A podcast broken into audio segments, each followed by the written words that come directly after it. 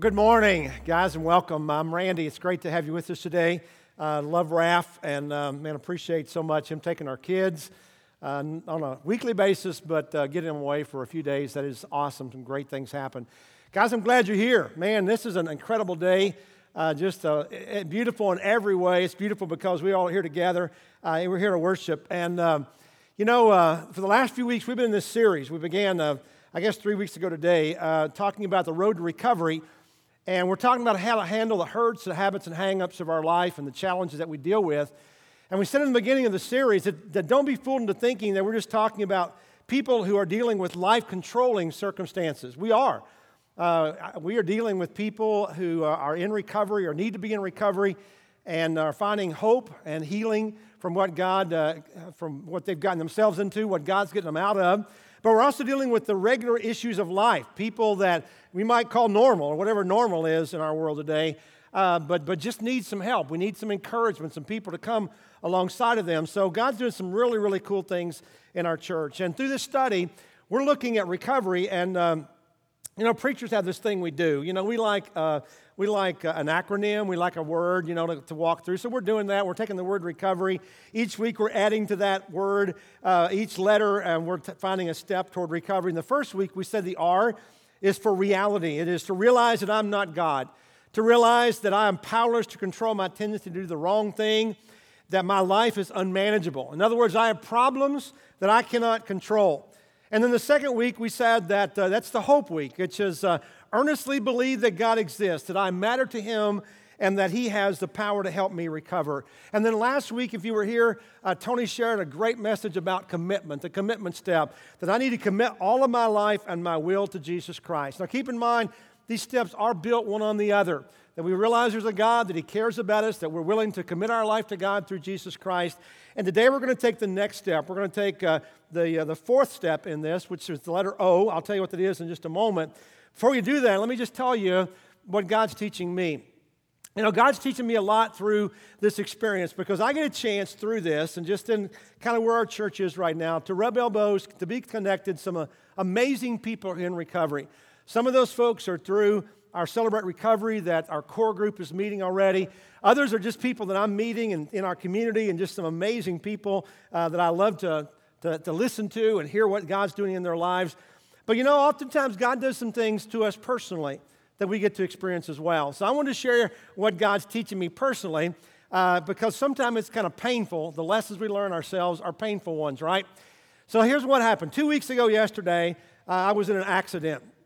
Uh, we always think car accidents, but it, this, was, uh, this was on, our, on my lawnmower. Uh, and I've discovered that we have a little farm, five acres, but there's amazing, there's no limited ways to be hurt on a farm, right? So let me just say, uh, I was mowing the yard, the backyard. We got kind of a hill. And uh, I, had done this many times, letting the, the, mower roll backwards. I had it in gear and forward gear. I popped the clutch and it, and it reared up off the ground. Now, it Never done that like that before, but it was the perfect storm because when it did that, it swung around and the front wheel actually got on a tree and my mower ran up that tree.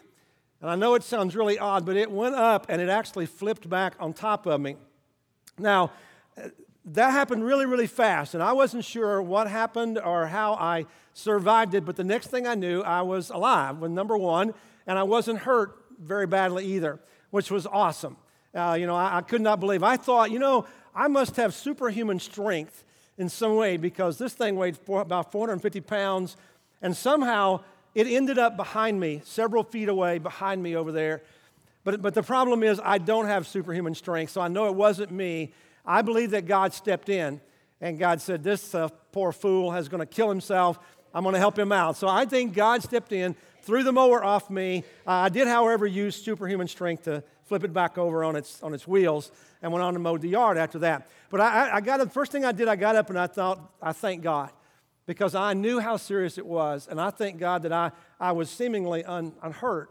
Now, to be honest with you, I really wasn't as unhurt as I thought because I have been super sore the last couple of weeks. I know I cracked some ribs, uh, which I've done before. So uh, it just hurts to kind of breathe and lay down. Those are the two things that really hurts to do. Other than that, you know, life's pretty good. But, but you know, here what I discovered because I've been in recovery for a few days here uh, trying to recover from that. And, and, we talked about that recovery has broad applications over a lot of areas of our life some, some habits, some hang ups, uh, some addictions, a lot of different things. But here's what I've discovered about my own, own recovery. Here, here's one thing, and that is that I didn't tell a lot of people about it. There are some things in life you just don't tell everybody about. Now, a few people know, uh, but, but for the most part, I didn't talk a lot about it. In fact, I preached the next day uh, after I was uh, after I got hurt, and you guys probably didn't even know that, uh, even though it's been a little bit sore. I didn't tell a lot of people because it was a little bit embarrassing. It, was a little. I was a little bit ashamed of that. It was a dumb thing to do. A lot of our issues in life are like that. We're not necessarily proud of them. You know, it's who we are. It's what we've done but we don't talk a lot about it many times. Here's another thing uh, this accident was not intentional, but I have to own it. There wasn't anybody else around that I could blame this on. I caused it myself. Here's something else I've continued to function. A lot of people hadn't even know that, that it was, uh, you know, I was hurt, but I knew inside. I knew inside because it's limited some of the things that I can do. Many things that I've done before, I can't lift as much right now, kind of hard to lay down. I've been limited in what I can do. Here's something else I've learned recovery is painful and slow. It kind of hurts to go through it sometimes.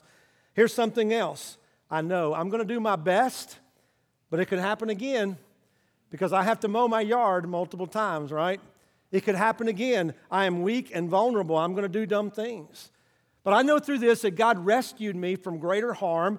It could have been a lot worse. And no, it could have been crippling. It could have taken my life. People are killed in lesser accidents than that.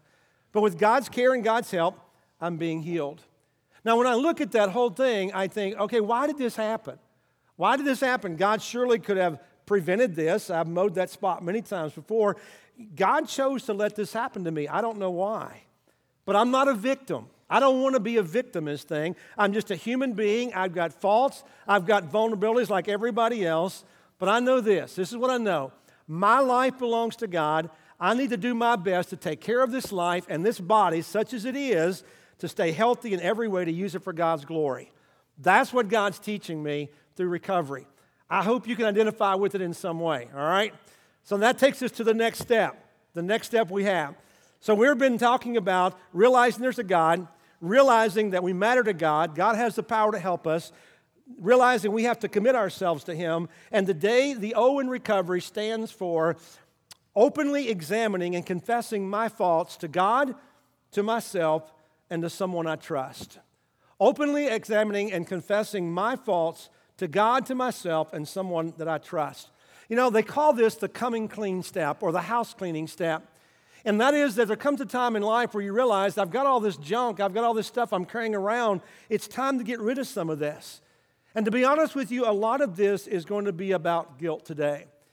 Because I believe that many of us carry around guilt in our lives guilt from things that we have done or said, uh, or maybe that we've been involved in for a long time, and we just carry it all of our lives. I believe that guilt is what keeps us stuck in the past.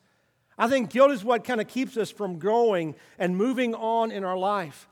The reality is that all of us make mistakes. We all have regrets. We all have remorse for certain things. We wish we could turn back the clock. We wish we could do things differently few weeks ago, you probably heard Don Trump Jr. He said, uh, in reference to that meeting he had with the Russians, he said, I would have done things differently. That's probably an understatement, isn't it? All of us can look back and think of time, things in our life that we say, man, I would have done that differently if I had to do all over again. But regardless of what we would have done in the past, if we could have changed it, we haven't. And so, because of what we've done, our actions, we feel guilty, and we carry that guilt around with us. For some of us, we carry it around consciously. In other words, we're constantly beating ourselves up about what we have done. We think that we almost deserve to suffer because of our shame, because of how we decisions we made that hurt ourselves, or how we've hurt other people in life, or what we have done. We beat ourselves up with it. But you know, even if we don't think of it consciously like that, we also unconsciously carry around guilt. And we do it unconsciously by sometimes denying our guilt. We're in denial or we deny responsibility for it. We repress it. We blame other people. We excuse ourselves. We rationalize ourselves for why we did something. Now, how do we handle that? Some people suggest, you know what, you've done it, now you got to deal with it.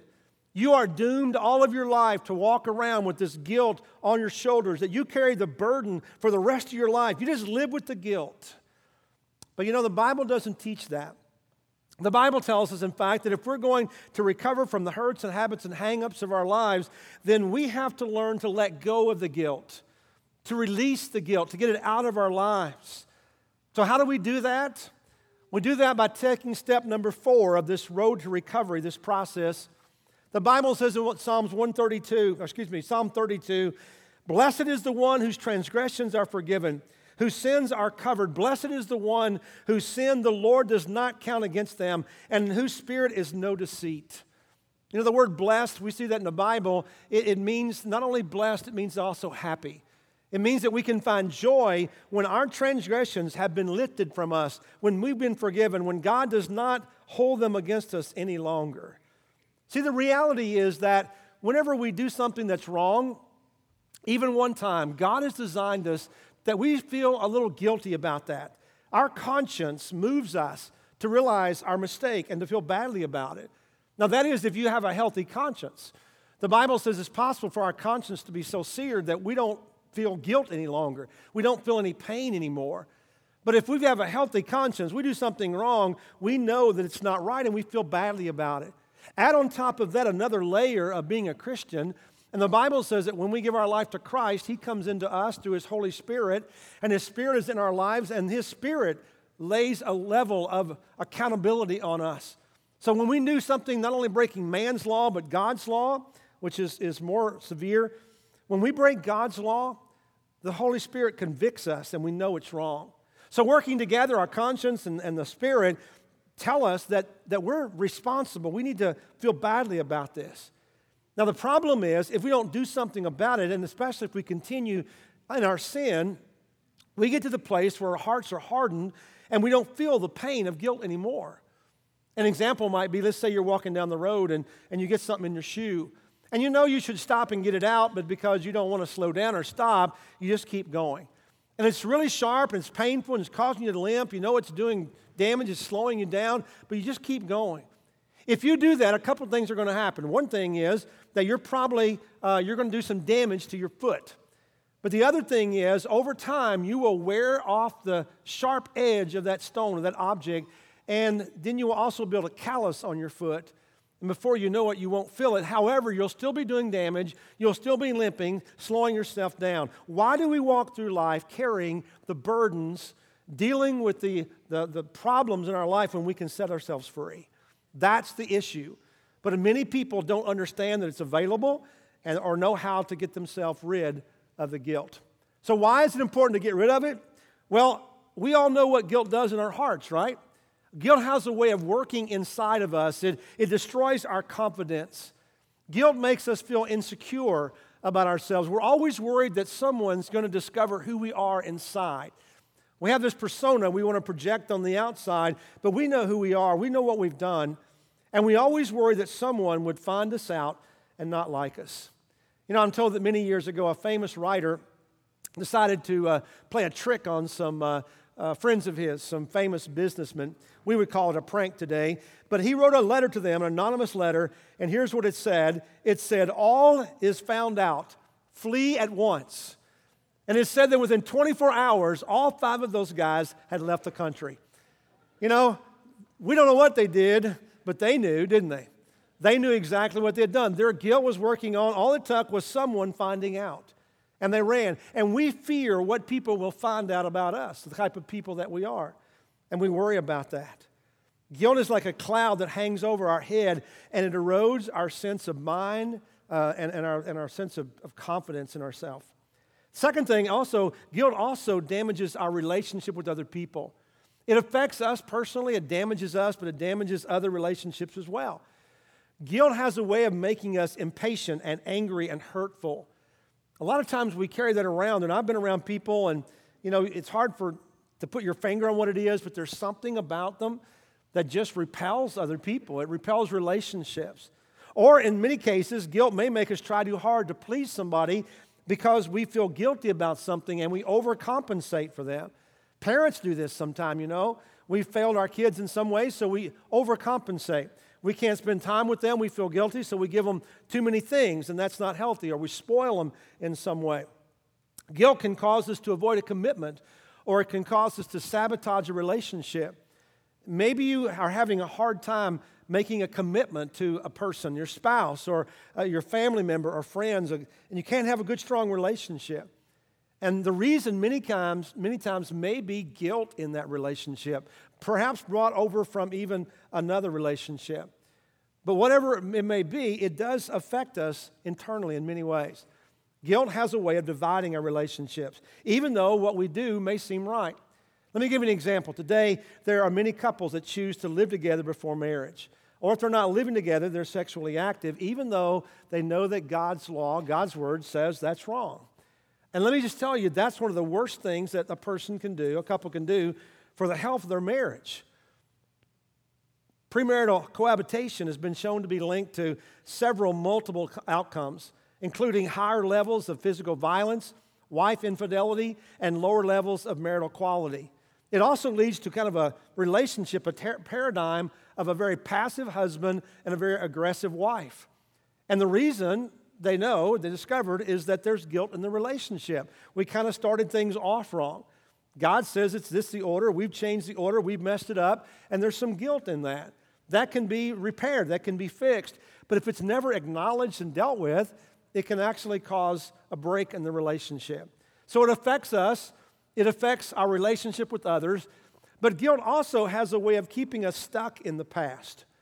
A few weeks ago, I used the example of you wouldn't drive your car by looking only in the rearview mirror. You wouldn't black out the windshield and just use the rearview mirror. That would be crazy.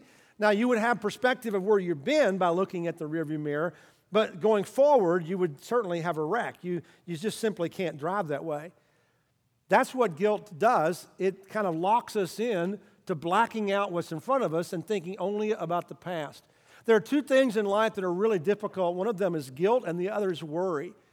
Guilt cannot change the past, like worry cannot change the future, but both of them can really make us sick and miserable.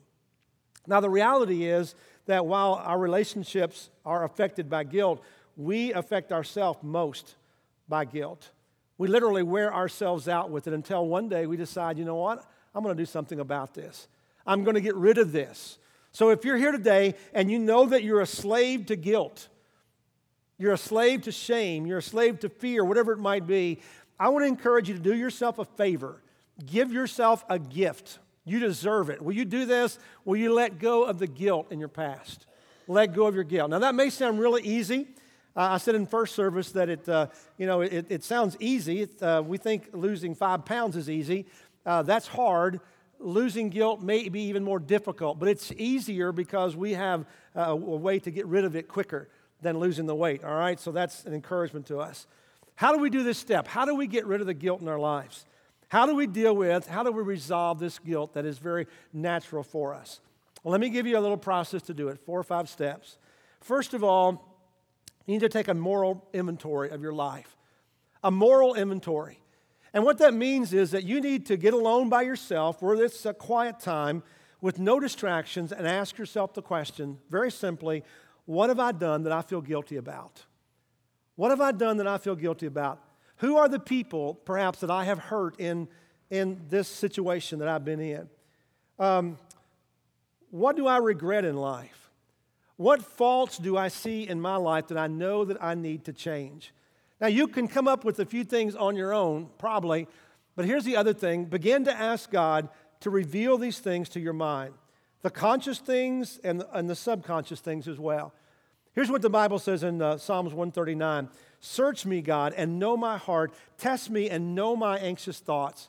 See if there is any offensive way in me, and lead me in the way everlasting. Isn't that an incredible scripture? A, a scripture of just opening our hearts up to God. I want to I want to ask if you would just to close your eyes a second. I want to repeat that again, and let's just think about uh, opening our hearts to God. Search me, God, and know my heart. Test me and know my anxious thoughts. See if there's any offensive way in me and lead me in the way everlasting. I mean, that's an incredible prayer that we ought to periodically just come before God and say, God, show me this. You know, a few weeks ago, I was spending some time like this, and, And there was a thought that came through my mind that I'd never thought about. A, a thought, uh, something in, in my, my heart that, that hurts me, something that I fear, that I dread, that causes me to react to other people in a certain way.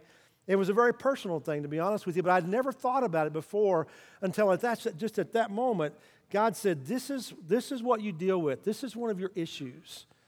It's amazing how God will reveal truth to us when we give Him some time and some quiet.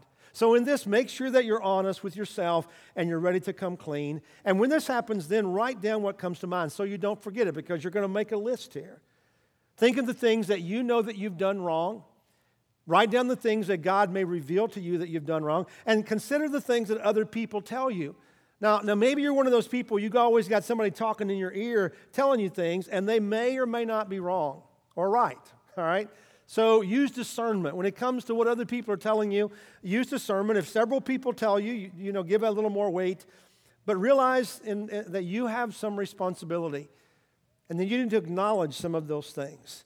And ask yourself, what are the things that I need to take responsibility for? My faults, my mistakes, and sins. And I want to tell you that process will be very humbling. It really will. But if you want to know why, why you're dealing with things, and, and maybe even go back a few years to write these things down, that will be very helpful to you. Then, once you have a list, and you may add to it as you go, but once you have a list, accept responsibility for your faults. Accept responsibility, own these things. See, the biggest barrier to my healing is me personally. It is so easy for me to blame all of my problems on other people. If I were just to change friends, if I had some new friends, it would be better. If I could go and to another job, it would all be different. If I could just move to another town, I would start over. Everything would be fine.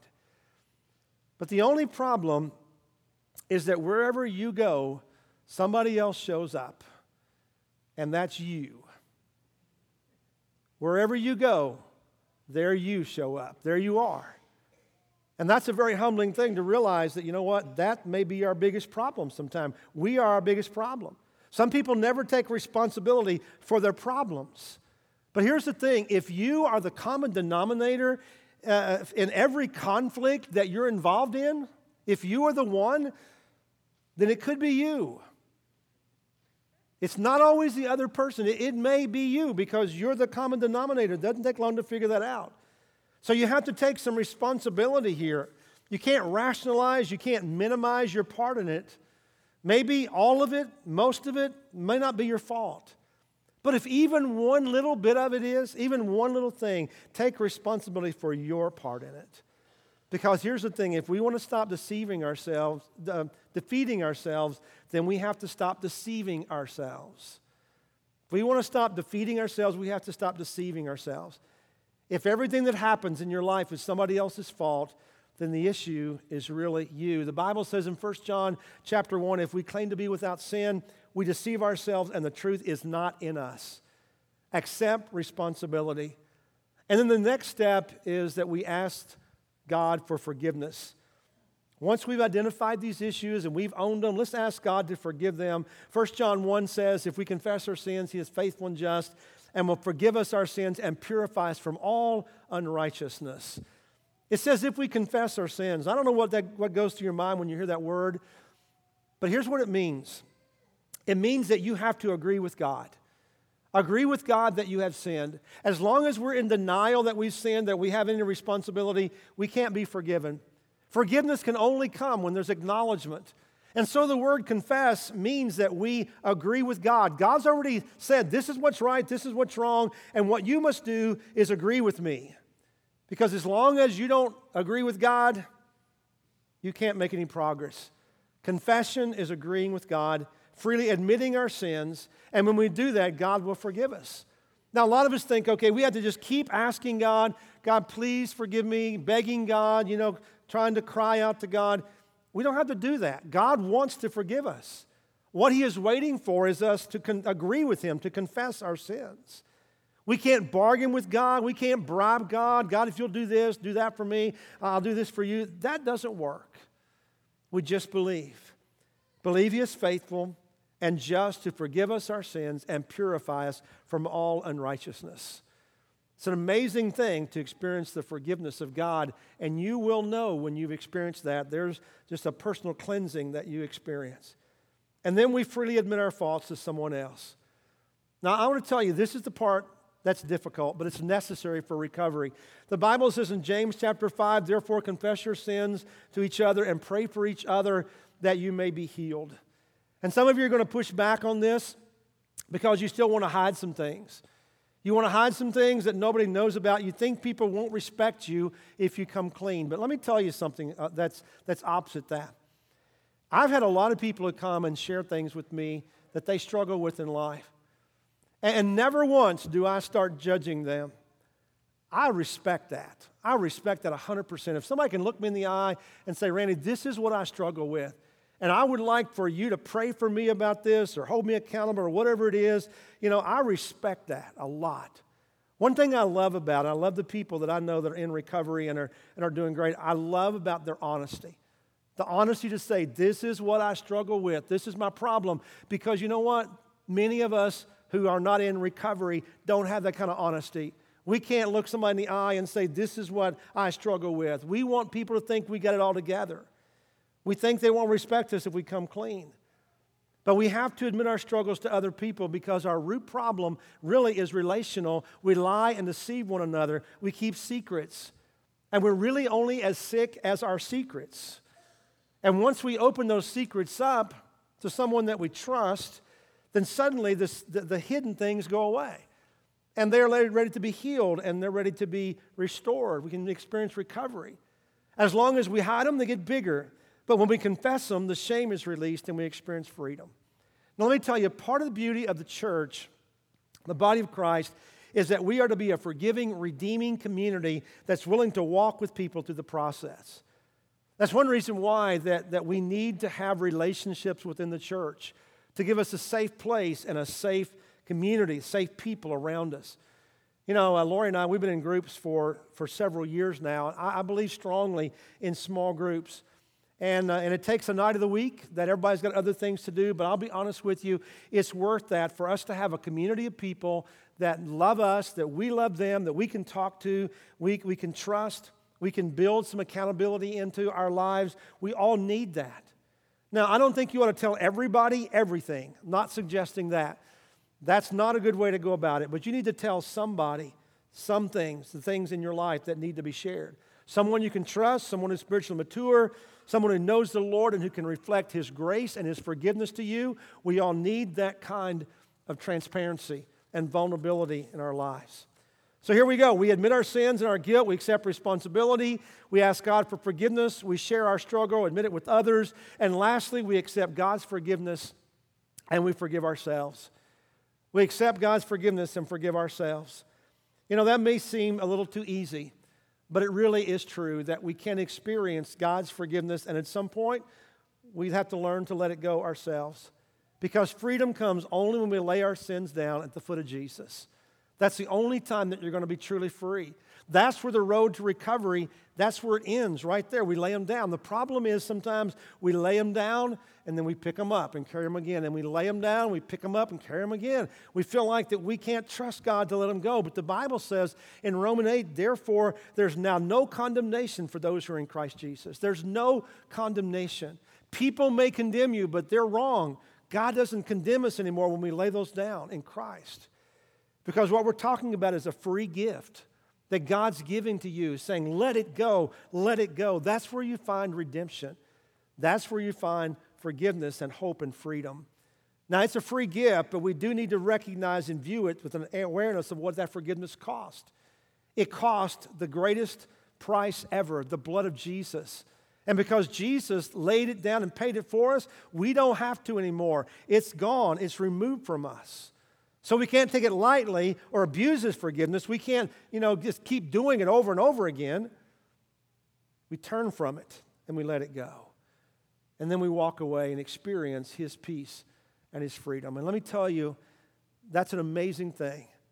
It's an amazing thing to experience. I don't know how many people that I've got a chance just to see them let it go and to, to see them take a deep breath and just say, It's amazing that God can take this from me and release me and just this spirit, this freedom of purity and hope and freedom that God can give to them. And I would love for you to experience that. You see, I really believe that God wants us to lay down our load of guilt and shame and be free. I know that. I know that we long to let it go as well. And the great thing is that God says, This is yours, my gift to you. You can let it go and walk away. Come clean and give it to God. It's an important step on this road. Next week we'll have another one. But let me tell you, if you haven't done these things, and I want to challenge you to do that. Last week we uh, Tony talked about committing our life to Christ, and and you can't you can't experience His freedom until you've done that that simple thing. And so, if you're here today and you've never made a decision to give your life to, to Jesus, and you know that isn't right, that relationship hadn't been repaired yet, then I would love to have that conversation with you. And, and we can do that anytime. Just let me know. I'm going to be up here on the front row. If you want somebody to come and pray with you or just talk about what's going on, you feel free to come up anytime between now and the end of our service. After the service, catch me, whatever. I would love to encourage you, pray with you, and help you let it go. Let's pray together. Father, thank you so much for today. God, we just are, we stand in awe of your mercy and grace. We're so undeserving. We know that, that God, we have broken your law law of man, and, and we've broken relationships. And God, we've hurt ourselves, we've done dumb things, but you're such an amazing God that you just continue to reach out to us, to invite us to come to you. So, God, as we come today, we want to lay our lives down in commitment and sacrifice to you. And God, in turn, because of what you have done for us through Jesus, we can have our sins lifted and we can walk away free, having left all with you and at the feet of Christ. So, Lord, be with us now. Draw us to you. Give us freedom and joy in Christ. I pray these things in his name. Amen.